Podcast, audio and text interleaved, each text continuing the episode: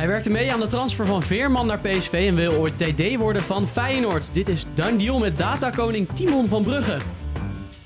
Here we go. Xavi Simons. En hij valt er nog in. Jiménez dan toch. Gravenberg met een geweldige boeien. Belligo. Belligo. Het liedje heet wel No No op je feestje, maar kom op geen enkel feestje. nee. Even normaal doen. Is het done deal? Lars, goedemorgen.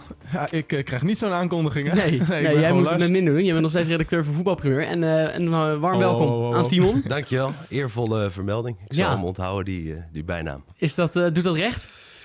Nou, dat weet ik niet. Ik heb een bescheiden bijdrage in het succes van onze klanten. Dat is de, de politiek correcte precies, ja. de versie. Nee, wellicht wel. Want wat is jouw rol? Ik zei het al, je werkte mee aan de transfer van Veerman. Jij bent nou, de ongeprezen datakoning. Hoe, eh, hoe heb je daar aan bijgedragen? Wij adviseren voetbalmakelaars, voetballers, trainers, clubs... om eigenlijk de emotie uit een transfer te halen... en rationeel te kijken naar een, eh, naar voetbaltransfer. Ja. We hebben een samenwerking eh, met jouw bedrijf, eh Facts. Hebben we afgelopen het is twee maanden video's eh, over gemaakt. Spelers uh, Bakayoko, maar ook Donny van de Beek. Waarmee wij op basis van data hebben gekeken of een mogelijke transfer passend zou zijn. Dus ja, naar welke club. Hoe vond jij dat om te doen? Ja, interessant, denk ik. Eh, je bent inderdaad, eh, je, je noemt het woord emotie. Oh, de nieuwe Oh, VP-mok. ging bijna de VP-mok, jongens. Kijk, ja, mooi VP-mok. Nieuw, vers van de pers. Eh, nee, je bent natuurlijk snel geneigd om op basis van emotie dingen te zeggen... als je drie goede wedstrijden van, van een speler hebt gezien. Dus ik Of vond, als je een bepaalde club heel mooi vindt, dat je denkt, ja. van, kan je daar goed Ik vond het inkijkje die Facts ons geboden heeft in die rapporten zeer interessant. Want ja, zo zie je dat, dat bepaalde spelers bijvoorbeeld nog helemaal niet rijp zijn voor een stap hogerop, daar waar je het wel verwacht. En ik denk eh, een mooi voorbeeld daarvan was eh, het rapport van Brian Brobby die we binnenkregen. Die doet het echt uitstekend. Eh, bij Ajax laat daar geen misverstand over besta- eh, bestaan. Maar de reden waarom hij het goed doet, eh, had niet zozeer eh, met hem te maken, maar met de, de rest van het team. En hij hield als enige zijn kop boven water.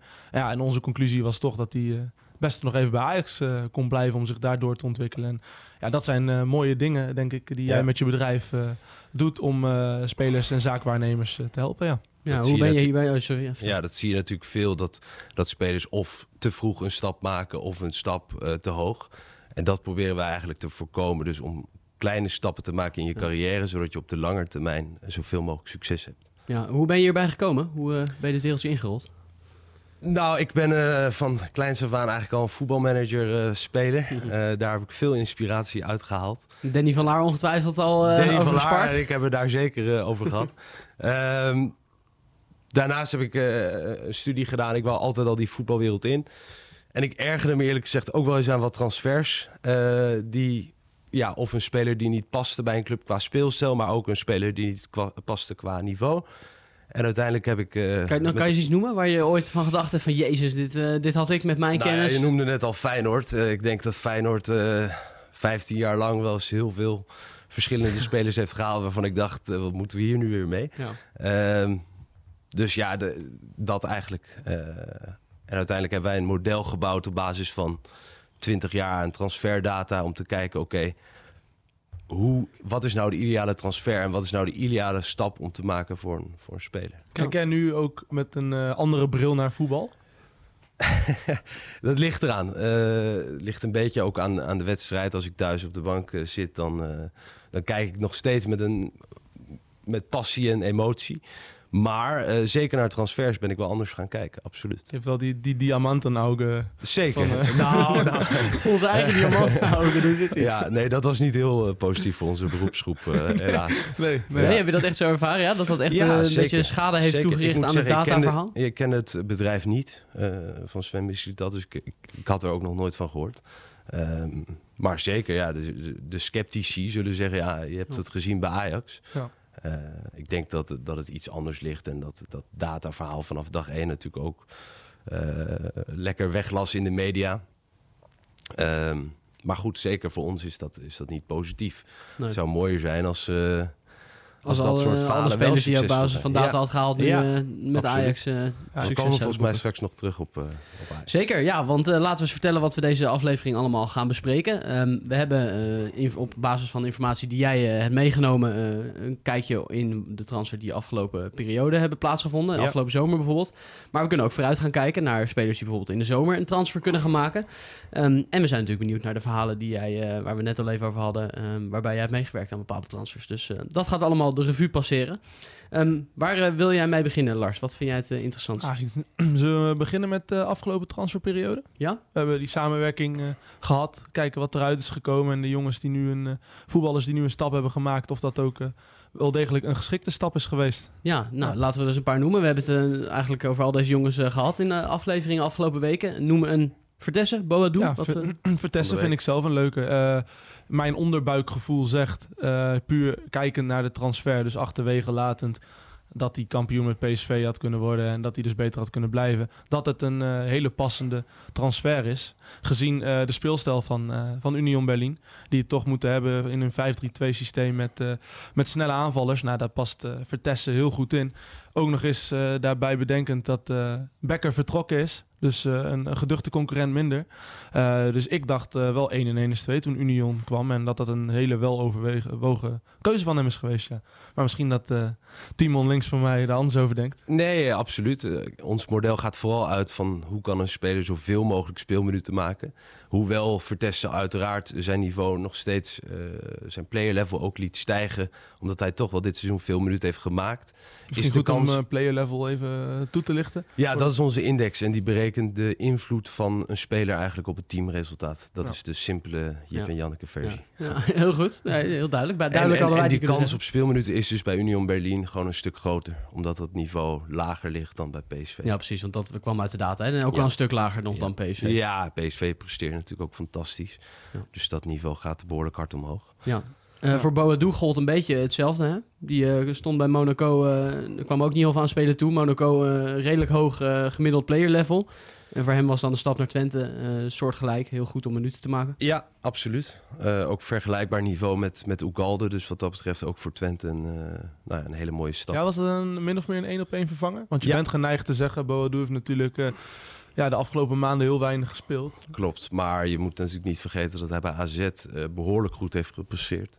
Eh, zeker ook in zijn eerste jaar bij Monaco toch wel veel eh, minuten kon maken. Ehm, dus voor hem is, voor zowel Boadou is de stap naar de Eredivisie terug een, een zeer goede. Maar ook voor Twente is het een, een zeer goede één-op-één vervanger. En zeker als je kijkt naar huur.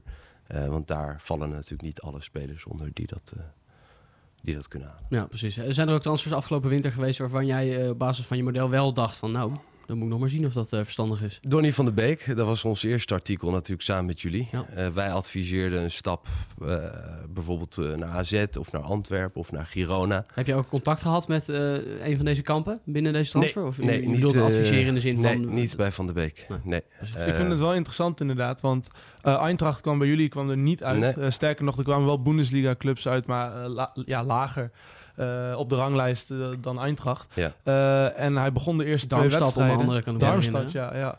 Eh, hij begon de eerste twee wedstrijden, maar nu is hij bijvoorbeeld al niet ingeschreven.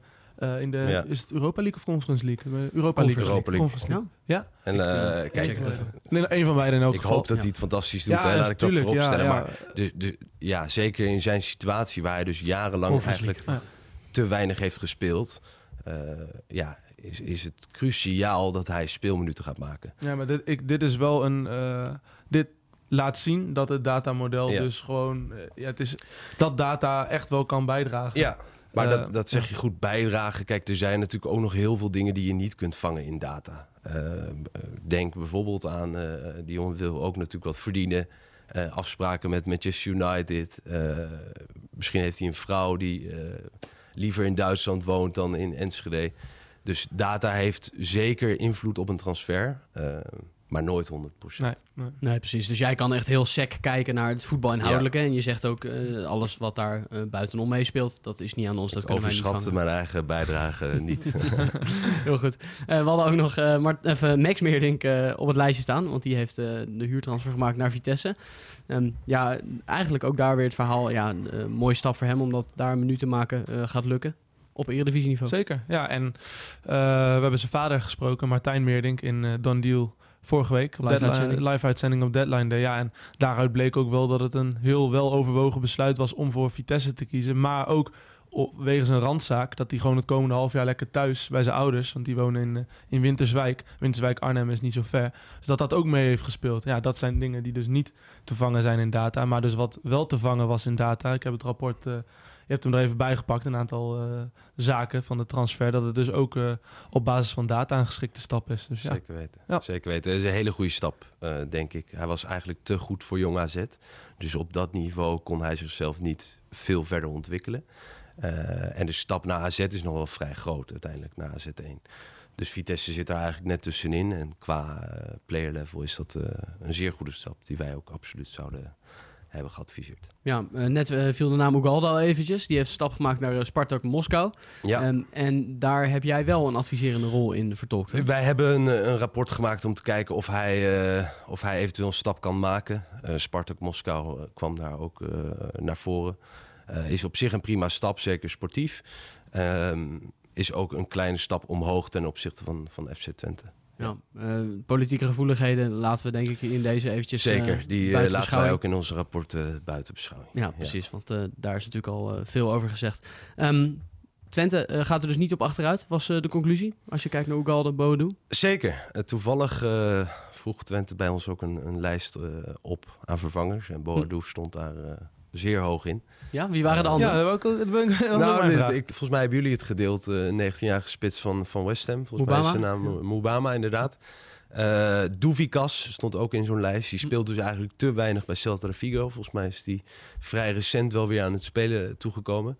Eh, maar dat zijn dus spelers die eh, ja, onder het niveau zitten van hun club. En dus ook geschikt zouden kunnen zijn voor een eh, eventuele vuurperiode. Ja, en voor de duidelijkheid, jullie leveren dat dan aan bij Twente en daarna trekken jullie je handen ervan af. Exact, dus eh, dat was een, eh, een kleine rol. Ehm, en uiteraard worden wij wel eens gevraagd of we bijvoorbeeld nog specifiek op een, op een speler willen inzoomen. Heb je dan nog daarna contact met eh Brugink bijvoorbeeld in deze van eh, wat is eruit gekomen? In dit geval was het via iemand anders binnen Twente, eh, dus niet via, via Brugging. Dus nee. Maar dat, dat, contact blijft dan niet. Het is, het is echt aanleveren. Geen terugkoppeling, en- zeg maar. Nee, dat, ja, dat wordt zocht ik. Eh, in dit geval heb ik nog geen contact gehad met Twente. Dat zal vast ergens in de komende weken eh, wel gaan plaatsen. Kijk. Oké. Maar inderdaad, zeker als een, als een agent, eh, als wij een, een, een analyse hebben geleverd en een, eh, dan, dan bel ik altijd inderdaad wel even een agent op van hey, wat leuk Ja. om te zien. Ja. Absoluut. Hebben jullie wat aan gehad? Ja, Ja. precies. Oké. Ehm, ja, we hadden net al even over eh, de transfers waar jij eh, ook invloed eh, op hebt gehad. Namelijk onder andere die van Joey Veerman van Heerenveen naar PSV in de winter van 2022. Eh, hoe is dat destijds gegaan? Hoe komt zo'n balletje aan de rollen? hoe, eh, hoe het bij ons altijd gaat. Een zaakwaarnemer komt bij ons en die vraagt... wil je een rapport maken voor deze speler? Dat hoeft niet altijd te zijn voor een transfer. Dat kan bijvoorbeeld ook zijn om te kijken... wat is de ontwikkeling van een bepaalde speler? Tussentijds rapport, zeg maar. Tussentijdse rapporten om te kijken... eh, wat zou eventueel een stap kunnen zijn over een jaar. Eh, dus het is niet altijd dat wij alleen maar in die transfer zijn betrokken. Maar in dit geval was het evident dat Joey Veerman een, een transfer moest maken vanuit Heerenveen. Eh, en werd er aan ons gevraagd of wij konden kijken welke clubs in Europa het beste bij hem zouden passen. Zit, eh, zit hij er dan zelf ook bij, bij die gesprekken? Ja, in dit geval wel. Eh, dat gebeurt als de speler daar ook voor open staat. Dus dit hebben we ook gedeeld met hem. Ehm, absoluut. En daarin zaten zelfs ook wat verbeterpunten die hij later ook zeker heeft meegenomen. Hij was destijds bijvoorbeeld, als je toen keek naar zijn defensieve stats, waren er veel clubs die zeiden ja, eh goede speler, maar defensief. Aan de bal is heel goed, maar de bal is heel verdedigen goed. nog niet Uiteindelijk genoeg. zie je dat, dat ook eh, een Joey Veerman daar echt wel stap in heeft gemaakt. Ja. Dus Veel complimenten van eh, Bos ook, ja, hè, Bos dat Absoluut. de laatste tijd ook eh, benoemd. Ja. Maar welke clubs kwamen er destijds uit bij jullie eh, bij Heerenveen? Eh, Feyenoord en PSV. Ja, eh, van alle clubs in Europa. Dus dat was heel Echt leuk. waar? Die stonden stijf bovenaan met z'n tweeën? Ja, Uiteindelijk hebben ze het ook met z'n twee uitgevochten. Dat is, was een heel leuk eh, verhaal voor ons. Maar dat is een Eh, compliment Er voor stonden jullie. ook nog een paar andere clubs in de top 5 buitenlandse clubs... die uiteindelijk ook interesse bleek te hebben. Dus dat is voor ons de grootste eh, bevestiging van ons model... maar ook het grootste compliment wat wij kunnen krijgen... is dat vaak eh, de analyses die wij leveren... en dat is absoluut niet arrogant bedoeld... dat de clubs die in de top 10 komen uiteindelijk ook geïnteresseerd zijn. En dat is natuurlijk wel als er bijvoorbeeld zes clubs van de top 10 geïnteresseerd zijn, is dat heel interessant. Maar voor ons alleen nog maar interessanter. Als je dan ook als agent zijnde naar die andere vier clubs kunt. Om te zeggen, hey, op basis van data eh, komt jullie club eruit voor mijn speler. Ja, precies. Dus het wordt niet alleen gebruikt door agenten bijvoorbeeld als bevestiging van iets, maar het kan ook juist Ja. echt een balletje aan het rollen brengen. Absoluut. En je ziet natuurlijk dat clubs eh, zo'n tien jaar geleden wel zijn gestart om data scouting eh, belangrijker te maken binnen hun club. En ik denk dat het heel belangrijk is dat agenten hun huiswerk ook doen.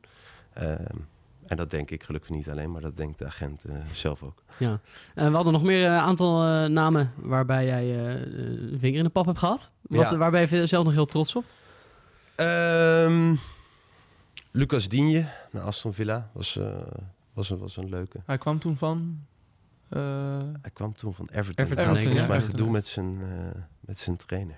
Oké, Oké. Ja. oké. Die heb jij toen, eventjes eh, eigenhandig naar Aston Villa gebracht. eh. ja, nee, Aston Villa is überhaupt... We doen ook trainersrapporten. En nou, als je kijkt naar Aston Villa en ook naar het succes van, van Unai Emery... eh, ja, eh, waanzinnig. Ook op basis van data. Ja, je liet net op de redactie ook eventjes eh, Charles de Ketelaar eh, vallen. Eh, toen zei ik bewaar het voor in de podcast. Maar ik ben eigenlijk wel heel benieuwd naar dat verhaal, eh, als je dat wilt delen. Ja, Charles Ketelaren die, eh, die moest een transfer maken. Eh, Toen bij AC Milan. Voor bij de AC Milan. Ja, afgelopen eh, zomer. PSV ook in beeld natuurlijk. PSV was ook in beeld, eh, volgens mij trouwens. Eh, en wij werden gevraagd om een, om een analyse te maken. Eh, last minute, want hij ging een paar dagen daarna ging hij, al naar Atalanta. Eh, ik was zelf op vakantie, dus ik moest s s'avonds even een uurtje vrij houden voor, voor Charles. Eh, Je hebt echt met hem gesproken. ja, via een Google Meeting. Oké. Een, een online call. Heb jij het Eh, rapport eventjes aan hem toege, heb ik het rapport aan hem toegelicht, toegelicht. En hij was heel geïnteresseerd, dus dat was, was leuk. Atalanta kwam ook qua speelstijl eh, er absoluut uit als een, als een goede stap. Ehm, en je ziet uiteindelijk dat hij wel een aanloopperiode nodig heeft gehad. Maar inmiddels, eh, volgens mij, scoorde hij eh, twee keer eh, vrij recent.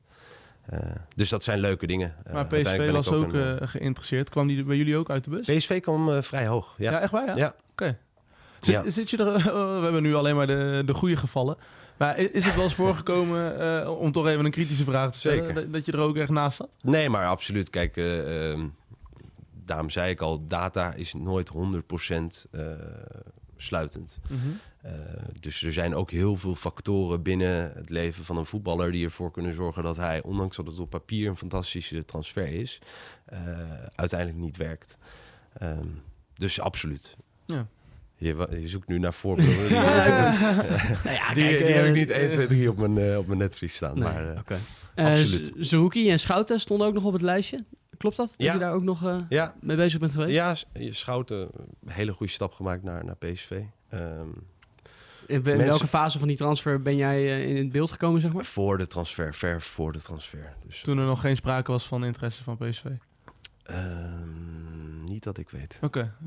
Want eh, is dat altijd hoe het gaat? Dat, eh, dat vertelde je net, dat je echt ver voor de Ja. transferwindow al eh, in beeld komt, Ja. zeg maar. Dan ga jij meekijken naar Ja. wat zou mogelijk zijn. Zoals Dus jullie op, op deadline day hier de hele dag in, in de podcaststudio zitten, zit ik Zit niet... jij met je benen hele- omhoog ergens? Nou, dat wil ik ook weer niet zeggen, maar dat is voor, niet, voor ons niet de piekdag. Nee. Nee. Voor ons zijn de piekmaanden juist in, in voorbereiding op de transfer. Eh, ik moet zeggen, deze week alleen al is het, eh, loopt het gigantisch storm. Dat agenten die eigenlijk dus eh, net klaar zijn weer met de winterwindow... eh, nu alweer dingen opvragen voor komende zomer. Ja. Oké. Eh, noem eens iemand. Geen commentaar. Heel goed. Eh, maar Schouten, om daar nog eventjes dat verhaal eh, rond te maken. Daar ben jij dan, eh, ja, wanneer zal het geweest zijn? Ergens in april een keertje mee begonnen ja, jaar? mei, april, eh, inderdaad. En, Werd jij benaderd? Heb jij hun benaderd? Wij doen wel eh, eens rapporten voor, voor zijn agentschap. Eh, Hm, dus je had al contacten. eh. Zeker, maar ik heb niet met Jerdy Schouten zelf gesproken. Dus dat gaat via zijn agent. Ja. Wij, wij doen het advies en, en wat dat betreft eh, Mogen zij kijken wat ze ermee doen? exact. Ik Oké. ben wel eens Het benieuwd. wordt als ook wel dan- eens eh, natuurlijk niet eh, Gehonoreerd. gehonoreerd. Dus eh, een, een speler gaat ook wel eens naar een club waarvan eh, ons model zegt... ja, een slechte, slechte stap. Of een mindere stap. Zit je nou gefrustreerd op de bank of heb je zoiets van, nou, zoek het dan maar nee, uit ook? Ik ben, ik ben wel op de bank zitten dan. natuurlijk. Kijk, eh, wat ik toen straks al zei bij Donny van de Beek. Ik, ik hoop echt dat hij het fantastisch doet. Ja.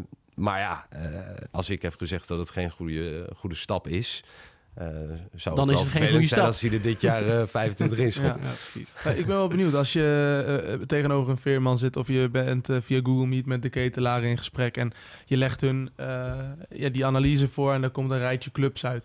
Eh, wat, wat is dan hun eerste reactie? Zie je wel eens aan hun gezichten dat ze denken, oh, dat, dat vind ik gelijk vet of ik kan toch veel hoger dan dit aan. eh, hoe- Het, het verschilt heel erg qua spelers. Of eh, ja, eigenlijk verschilt het heel erg qua spelers. De ene speler vindt het helemaal fantastisch en die zegt ja, dit komt ook echt overeen met mijn beeld. En er zijn ook spelers die vinden het helemaal niks. ja, dus je hebt ook spelers die een tikkeltje aan zelfoverschatting doen. Ja, en, en dat is denk ik Misschien niemand wel... verbazen in de voetballerij. Nee. Nee, dat, en misschien worden wij daarom ook heel vaak gebeld van agenten die zeggen... ja, mijn speler wil naar, eh, ik zeg maar wat, Real Madrid. Terwijl ik kan hem alleen maar aanbieden bij eh middenmotor in de Premier League. Kunnen jullie als objectieve partij eh daar eens in helpen? Ja. Ja, ja, ja. Om dat te bevestigen. Om dat te bevestigen. Of dat ons model zegt, hij kan wel naar Real Madrid... en dan is het dus eigenlijk, ik eh, moet de speler wisselen van, eh, van agentschap. ja. Oké, mooi. Ehm, leuke verhalen. Interessant om dat soort inkijkjes eh, te krijgen. Eh, we hadden eh, bedacht dat het leuk is om allemaal een speler uit te kiezen... die in de zomer een transfer zou verdienen... op basis van eh, zijn prestaties de afgelopen tijd. Lars Teunissen, jij hebt er eentje uitgekozen volgens mij. Een soort verkapte don deal van de dag wordt het Ja, eigenlijk. dat Hè? Een nieuwe, een nieuwe beetje. rubriekje. eh, een voor beetje voorspellende Precies, van de dag. ja, dan, dan ga ik voor David Hansko, die eh, toch al gisteren heeft bijgetekend bij Feyenoord 2028. Misschien ook wel met het oog eh, op een eh, transfer komende zomer, dat Feyenoord er nog meer aan kan gaan verdienen. Want ja, hoe ik ernaar kijk, zonder data-ogen, is dat gewoon echt de beste speler van Feyenoord. Hoe rustig hij is aan de bal, verliest bijna geen duels. Ja, en ik, ik vind het gewoon schitterend om naar te kijken. Er staat echt iemand. Wat een uitstraling heeft die man. Ehm, dus nee, ja, die kan wat mij betreft... eh, maar goed, ik ga daar niet over. Ik zit er niet zo diep in. Maar die kan echt naar de... Ja, denk ik toch echt wel naar een subtopper in, de, in een hele grote competitie. Ik weet Ja. niet of jij dat beeld kan bevestigen. Ja, toevallig heb ik vanmorgen even gekeken. Clubs als Bayer Leverkusen, AC Milan, eh, Brighton zou ook zeker qua speelstijl een eh, hele Brighton vind ik sowieso al een hele Ja. leuke. Want eh, in de opbouw is Hansko. Brighton kwam echt heel op goed. één bij ons. En met, Ja. met eh, die driehoek met Trauner Ja. en eh Bijlo. Ja, helaas nu even niet door blessures. Maar dat is een beetje hetzelfde als hoe Brighton dat doet met, met de. Ja. Eh, Leverkusen met Xabi Alonso natuurlijk ook echt van het opbouwen. Ja, zou ik allebei leuk vinden. Ja, nou maar dat, ik, ik kijk wel eens naar de persconferentie van Arne Slot. En hij legt dat altijd heel goed uit, vind ik. Dat Feyenoord is niet in staat om spelers aan de bovenkant te halen. Misschien is David Hansko een uitzondering. Maar spelers halen die Feyenoord uiteindelijk ook beter moet, moet, moet maken. Ja. En dat is uiteindelijk ook wat je wil in onze modellen. Is om een speler een stap te laten maken. Dat hij daar niet per se direct de allerbeste speler is. Maar zich in één of twee seizoenen kan ontwikkelen. En dat zie je bij Hansko ook. En daarom zouden wij ook niet adviseren om direct naar Paris Saint-Germain te gaan. Maar eerst een tussenstap te maken. Maar je Ja. zegt Hansko was een uitzondering, maar eigenlijk ook weer niet toch? Want hij kwam van Sparta Praag, was nog een relatief onbekende speler. Dus. Klopt, maar ik bedoel meer dat hij wel... Oh, hij stond er gelijk. Hij, hij stond er Ja, gelijk. ja, hij kwam ja. gelijk aan de bovenkant van de selectie binnen. Terwijl je ziet bij andere aankopen zie je vaak dat dat een aanlooptijd nodig heeft. Ja. En dat is ook niet erg als je bijvoorbeeld kijkt in het geval van Zerouki. Maakt veel speelminuten, speelt op een veel hoger niveau dan bij Twente in de Champions League. eh, eh, in toppers. eh, dus dat is niet gelijk een, een gefaalde transfer, absoluut niet. Eh, Zo'n speler ontwikkelt zich en zal er volgend seizoen, als er een paar middenvelders weggaan, eh, moeten staan. Ja, eh, ik had Joey Veerman opgeschreven, maar daar hebben we het gras al redelijk voor mijn voeten weggemaaid. Want we hebben net al benoemd dat hij eigenlijk een veel completere middenvelder is geworden in nu de twee jaar dat hij bij PSV speelt. Waardoor hij ongetwijfeld voor topclubs, of in ieder geval clubs die redelijk aan de, bovenaan de subtop zitten, wel een stuk interessanter is. Ehm, wat zou realistisch zijn op basis van wat jij eh, kan zien met je data? Joey Veerman eh, scoort eh, als een van de beste spelers van de Eredivisie. Eh, dus die kan echt een, eh, een behoorlijke stap omhoog maken volgens ons model. Is dat ook wat je ziet in data, dat het een completere middenvelder is geworden en dat dat ook echt Absoluut. doorslaggevend is in dat nu eh, betere, zeg maar een hoger segment clubs? Ik noemde net is? natuurlijk al de, de defensieve statistieken, maar ook als je bijvoorbeeld kijkt naar, eh, nou ja, naar passing, naar fysiek, in alles is hij gewoon enorm gegroeid. Maar toch zijn er heel veel analisten, eh, elk weekend weer, eh, die zeggen... in de eredivisie top, maar gaat in het buitenland in een grote competitie... zal die nooit in de top mee kunnen. Maar zijn dat dan analisten die nog blijven hangen in het oude segment van de Joey Veerman... eh, die, niet wandelt. mee verdedigt en, Ja. en eh, ja, die de wedstrijden dus niet goed bekijken? Of hoe kijk jij daarnaar? Want, die data, die, die liggen er toch? Nou ja, ik denk dat het, het- uiteindelijk het bewijs is alleen al nu PSV Joey Veerman mist. eh, dat ze een ontzettend groot probleem hebben. Dus dit zijn natuurlijk ook spelers waar je kunt zien wat, wat hun invloed is uiteindelijk op het, op het teamresultaat. En daardoor stijgt hij zo gigantisch. Dus ja, het zou kunnen. Eh, ik denk dat hij absoluut... Hij heeft het ook laten zien. Hè? Een, een opbouw van Volendam naar Heerenveen, naar PSV. En elke keer weet hij aan te haken op niveau. Eh, ik denk dat in het verleden, eh, toen Dirk Kuyt van, van Feyenoord naar Liverpool ging, dat iedereen ook zei, dan gaat hij het nooit redden. Maar dit zijn spelers die, die eigenlijk wel kunnen aanhaken op, op niveau. Heb je toevallig een eh, beeld van wat voor een rijtje clubs daar nu realistisch Eh, voor ze nee, zijn? niet uit mijn, eh, niet uit mijn hoofd. Oké, oké. Eh, jij had ook nog een speler gekozen volgens mij. Ja, Pavlidis. eh, ja, sterk houden bij AZ. Zit ook ver boven het gemiddelde niveau van, van AZ. Ik had eigenlijk verwacht dat hij afgelopen zomer, misschien deze winter al wel een stap zou, zou kunnen maken. Ja, die is absoluut eh, klaar voor een stap naar de Europese subtop. Subtop. Eh, Subtop. Oké. Ja, nou, subtop. Ik eh, pff, noem een, eh, een Fiorentina. Oh, ja. Ja. een Eintracht Frankfurt. Ik denk dat hij, hij daar, Freiburg, eh, dat hij daar uitstekend eh, zou passen. Ehm, voor hem is het natuurlijk ook de eerste stap naar zo'n internationale topcompetitie. Is het ook voor Veerman trouwens, maar die speelt ook in de Champions League, et cetera. We hadden ook Bakayoko eh, opgeschreven, omdat we die ook al behandeld hebben in een eerdere video eh, met Facts. Hebben wij toen eh, samen gedaan. Dat was wel eh, spectaculair wat eruit kwam toen. Hè? Dat was wel een van de meest opvallende, denk ik in elk geval. Zijn ontwikkeling, ja, die schiet echt als een raket omhoog. En hij was de enige van de zeven spelers die we nu in samenwerking met, met jullie eh, eh, behandeld hebben, die al echt rijp is voor een stap naar, eh, naar de absolute top. Want eh, clubs als Paris Saint-Germain en Bayern München kwamen eruit. Eh, nou, dan kwamen wij tot de conclusie eh, dat United hem wel past. Mede omdat de concurrentie daar eh, vrij mild is ten opzichte van, eh, van een Bayern München... waar je gewoon eh, Leroy Sané nog eh, aan de buitenkant hebt staan. Nou ja, en Anthony, daar doet Bakayoko, eh, denk ik, niet heel veel voor onder. Nee, dat was onze conclusie toen. Eh, sluit je daarbij aan? Ja, het is absoluut bewonderenswaardig ook als je kijkt naar zijn leeftijd en de invloed die hij al heeft op het, op het grote succes van PSV dit seizoen. eh, ja, voorspellen wij voor hem in ieder geval een, een grote toekomst. Ehm, en hij zit inderdaad al boven het clublevel van, van PSV. Dus hij zou nog eh, tot de zomer eh, uiteraard moeten presteren. Maar mocht hij dat, eh, dat niveau van de eerste seizoen zelf doortrekken, dan is dat absoluut, eh, een, een, is hij absoluut klaar voor een, voor een stap omhoog. Ja. Jullie zijn ook niet de enige die hem een grote toekomst voorspellen. Ik kan me nog herinneren, Lukaku, niet zo heel lang geleden, Ja, die zei nog uh, Bakayoko en. Doku. eh, ja. Dat is de toekomst van, eh, van het Belgisch voetbal. Ja, dat Ja. is toch wel... eh, ja, kijk, als het sowieso een jongen dat zegt, die zegt dat niet voor niks. eh. Nee, Ja. ja. ja, absoluut. En als Bakayoko dan zou vertrekken, dan eh, zal ongetwijfeld ook uh, weer eh, in beeld komen. Ja. ook die hebben we eventjes meegenomen. Ehm, hij zit nu natuurlijk bij Excelsior, waar ze een player level gemiddeld hebben van eh 1500 ongeveer. Zijn player level zit daar iets boven. De, hij zit er inderdaad boven. Dus nou ja, de invloed van Drouesh eh, op, op Excelsior is natuurlijk groot.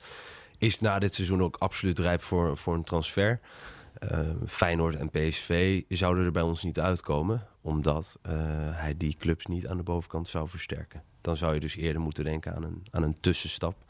Het zou in de Eredivisie kunnen zijn, maar dat kan ook in een andere Dan competitie. heb je het bijvoorbeeld over FC Twente. Om eventjes, Dan heb je het eh, bijvoorbeeld over FC Twente, ja. Ja. Ehm, ja. Onderbuikgevoel.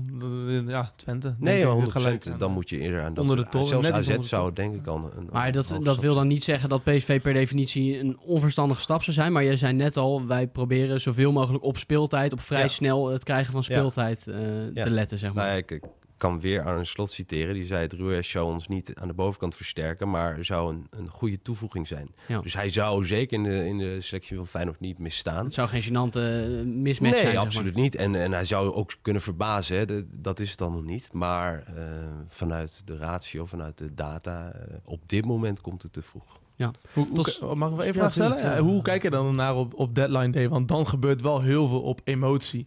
Eh, met, met PSV en Feyenoord die dan allebei gaan inspringen, afhaken. Ja, Eh, ja, hoe, hoe kijk je daar dan rationeel naar? Want ik kan me voorstellen als voetballiefhebber Ja. geniet je er ook van. Tuurlijk. Want dat doen we denk ik allemaal op Tuurlijk. En ik zeg ook wel eens over een speler waar ik een video van twee minuten heb gezien. eh, die moeten ze halen. Eh, absoluut. menselijks is jouw niks menselijks in. Nee, het is, je moet ook niet. eh, ik denk dat het ook niet leuk is om, om alleen maar over voetbal eh, op basis van ratio te praten. Het, Nee, het is ook niet zo niet dat modellen altijd. Wij kijken nog wel onze modellen na. Dus, dus het is niet zo dat het alleen maar data is. Er zit ook wel een klein menselijk component in. Oké. Ehm, we hebben ook nog, eh, dat was tot slot nog wel leuk, vonden wij om eh, te bekijken. eh, de spelers die afgelopen zomer eh, gehaald zijn door Mislintat. Ehm, of niet allemaal natuurlijk, maar het grootste deel wel door Sven Mislintat naar Ajax. Ehm, we hebben ze op een rijtje gezet. Eh, wat viel daar eh, op? Wie kunnen we komende half jaar nog wel verwachten eh, in positieve zin bij Ajax en wie niet? Nou, Als je me als eerste vraagt wat viel jou op, dan eh, is de conclusie dat het echt gênant is dat Ajax Anton Guy heeft gehaald. Eh, want zijn player level, eh, begrip is nu denk ik duidelijk, die was dusdanig laag dat een stap naar Ajax echt helemaal nergens op gebaseerd is. Dan, dan zeg ik het goed, toch? Dan zeg je het Ja. ja, goed. Ja, Ja, ja. En, Nee, en je dat- ziet het ook dat hij echt alle moeite van dien heeft om zijn hoofd boven water te houden. En met heel hard werken eh, lukt hem dat toch nog op, tot op zekere hoogte. Eh, zijn player level is trouwens als een van de weinige spelers bij Ajax echt wel gestegen. Dus dat valt hem dan te prijzen, Guy. Maar, dat- maar dat komt vooral omdat zijn playlevel zo laag Ja, was... dat als je al een paar minuten maakt, dat hij automatisch omhoog Ja. gaat. Het heeft niet per se te maken met zijn... eh Met het optreden in de klassieker. spel, absoluut niet. Nee, Eh, ehm, wat waren nog meer opvallende dingen? Welke spelers zouden nog wel bijvoorbeeld echt kunnen uitgroeien tot een vaste waarde? Nou, uiteindelijk, kijk, als je kijkt naar eh, het niveau van Soetalo... eh heeft natuurlijk een hele moeilijke start gehad. Maar eh, zeker uit zijn periode bij Dynamo Zagreb is dat gewoon een uitstekende speler. Ehm, die heeft natuurlijk wat, wat aanpassingstijd nodig gehad. Maar ik verwacht absoluut dat dat nog een, eh, een versterking gaat blijken. Ja, Dat ehm, zie je nu trouwens volgens mij al eh, in de afgelopen maanden... dat hij dat hij steeds beter wordt. Ik vond het Ja. sowieso opvallend om te zien dat alle spelers zaten echt onder het gemiddelde niveau van Ajax op dat ja, ik moment. zit ook even te kijken. Dat, eh, Eh, niemand zat erboven of er ook maar tegenaan. Klopt. Eh, zelfs Branko van de Bomen niet, waar Nee. ik het wel van had verwacht. Nee. Ja. Maar die stap van Toulouse naar eh, een topclub als, als Ajax is natuurlijk ook gewoon vrij groot. Ja, ja, hoe hij zich in de League 1 profileerde. Tuurlijk. Ik dacht zelf echt Ja. dat dat een directe versterking was Ja. voor de bovenkant van de selectie. Maar Ja, dat is Ja, achteraf ja. misschien makkelijk praten, maar dat Ja. dacht ik niet. oké, nou ja, dus, ja, inderdaad, is achteraf makkelijk. ja, zeker. ehm, wat achteraf we- is mooi wonen. Ja, Wat misschien eh, wel logische dingen zijn, is dat eh Diantra Mai van een eh, player level, nou, ja, die is verdubbeld. Qua Ja, player level. zeker. Eh, maar goed, ja, dat, dat zal mensen ook niet nee, ook, verbazen. ook zijn player level lag natuurlijk te laag om eh eerste keeper te zijn van Ajax. Eh, dat, daar werd hij uiteindelijk ook niet voor gehaald. Hij werd natuurlijk gehaald eh, onder Maurice Stijn zelfs als derde keeper. Ja. Ehm, en player absoluut, hij lag zo laag omdat hij gewoon nog niet heel veel minuten op het hoogste niveau Exact, had gemaakt. en, en die is eh, in de eerste drie maanden ook zeker niet gestegen. Maar je ziet dat hij nu speelt en een goede invloed heeft op, op Ajax. Ik denk dat hij het eh, ontzettend goed doet. Inmiddels zit hij Eh, bijna boven Roelie, toch? Ja, En dat zegt ook wel wat. Een keeper Roelie gaat met, natuurlijk eh, naar beneden omdat hij niet keept. Al ja, wel, eh, maar wel een keeper die bij Villarreal ja, jarenlang heeft gekiept. Ja, Zo ja, dat was gênant, hè? Ja, ah, gênant. is- Ik vond het echt Niet wat hij mooi. hij was er zelf volgens Ja, mij ik vond het echt mooi dat hij zo Ja. Voor de camera Ja. stond. Want ik had het zelf denk ik niet kunnen opbrengen. Als ik, je mag dat dromen dat jij een keer zou de bal mag spelen. ah, als ik, eh, als ik ook eh, de WK-beker in de lucht heb gehouden. En daarna een jaar Ja, later dat, op eh, Zoudenbalg sta. Dat, Een nuchterende ervaring, denk ik, Ja. Precies, het valt hem echt te prijzen dat hij daar lachend stond. Ja. Oké, goed. Eh, interessant om dit eh, allemaal te horen. Ik zei net in de intro, eh, hij wil ooit technisch directeur worden van Feyenoord. Dat vertelde jij net, dat is de grote droom. Dat is in principe wel de grote droom. Dat mag uiteraard ook bij een andere club zijn. en het buitenland zou natuurlijk ook een mooie zijn. Maar absoluut, ik zou ooit zelf in een club invloed willen hebben op, op transfers. Ik heb nu een fantastische baan. Ik ben continu bezig om bedrijf Facts verder in de markt te zetten. En dat gaat ontzettend goed. Maar over tien jaar hoop ik wel eh, ja, bij een club te zitten. Absoluut. Ja. Kai Ramstein, onze collega, eh, die heeft in de Voetbal International gezegd dat hij ook graag eh, directeur van Ja, Feyenoord wil nou, worden. Misschien Dus, bij deze oproep aan Kai om de het samen te de doen. concurrentie Dat is ja. eh. nee, nee, we kunnen het samen doen. Ik, denk dat dat een goede Door een match soort uh, te Kloeze en Ja, slot uh, exact, een duootje. exact, ja. exact. Mooi. Maar uiteindelijk kunnen we los van alle data ook nog wel genieten van een mooie akka of een, uh, Tuurlijk, of een vette zeker, buitenkant zeker, voetassist. hè? Zeker. En eh, wat ik al zei, je moet, eh, voetbal is ook emotie en passie. En eh, is niet alleen maar te leiden uit data. Maar het kan wel een, een, ja, helpen. Het is gewoon een handige tool, toch? Ja, een 100, mooi 100, hulpmiddel. 100%. Ik denk dat een combinatie van die twee factoren, ja, eh, ja, dat dat eh, het, het Ja. hedendaagse voetbal een beetje kenmerkt. Maar 100%. ik ben het er ook zeker mee eens, zo'n Pieter Visser, eh, ja, de meester scout, die zegt ik doe alles nog met een, met een papiertje. Ehm, dat moeten we ook niet uit het oog verliezen. Nee, Alleen niet. data moet helpen. Het gaat, het, het gaat uiteindelijk gewoon om miljoenen bedragen. Dus je wil zoveel mogelijk informatie hebben om ook een succesvolle beslissing te kunnen maken. Zowel als speler, als agent, als club. En daar proberen wij elke dag een, een bijdrage aan te leveren. Ja, mooi. Duidelijk. Mooi eh, genuanceerd verhaal zo. Ehm, ik dank eh, alle luisteraars eh, voor het luisteren naar deze podcast met uh, Timon van Brugge van Facts. Wij zijn er komende dinsdag, hoewel de transferperiode erop zit, gewoon weer. Want dan zit Danny hier met uh, Soufiane El Karouani, speler van FC Utrecht. En eh, in de weken daarna zullen we ook nog eh, afleveringen blijven maken met interessante gasten die eh, aanschuiven. Dus blijf vooral luisteren. Net zoals je dat nu tot de laatste seconde gedaan hebt. Mannen, ik dank jullie hartelijk eh, voor jullie komst. En, Dankjewel. Als je Tot de laatste seconde geluisterd hebt, abonneer dan even. Doe dan meteen even Hey, lekker een likeje erop, abonneren, alles erop en eraan. Dankjewel jongens. Here we go. Xavi Simons. En hij valt er nog in. Jiménez dan toch. Gravenberg met een geweldige boer. Belligo. Belligo. Het liedje Edouard op je feestje, maar kom op geen enkel feestje. Even normaal doen. Is a done deal.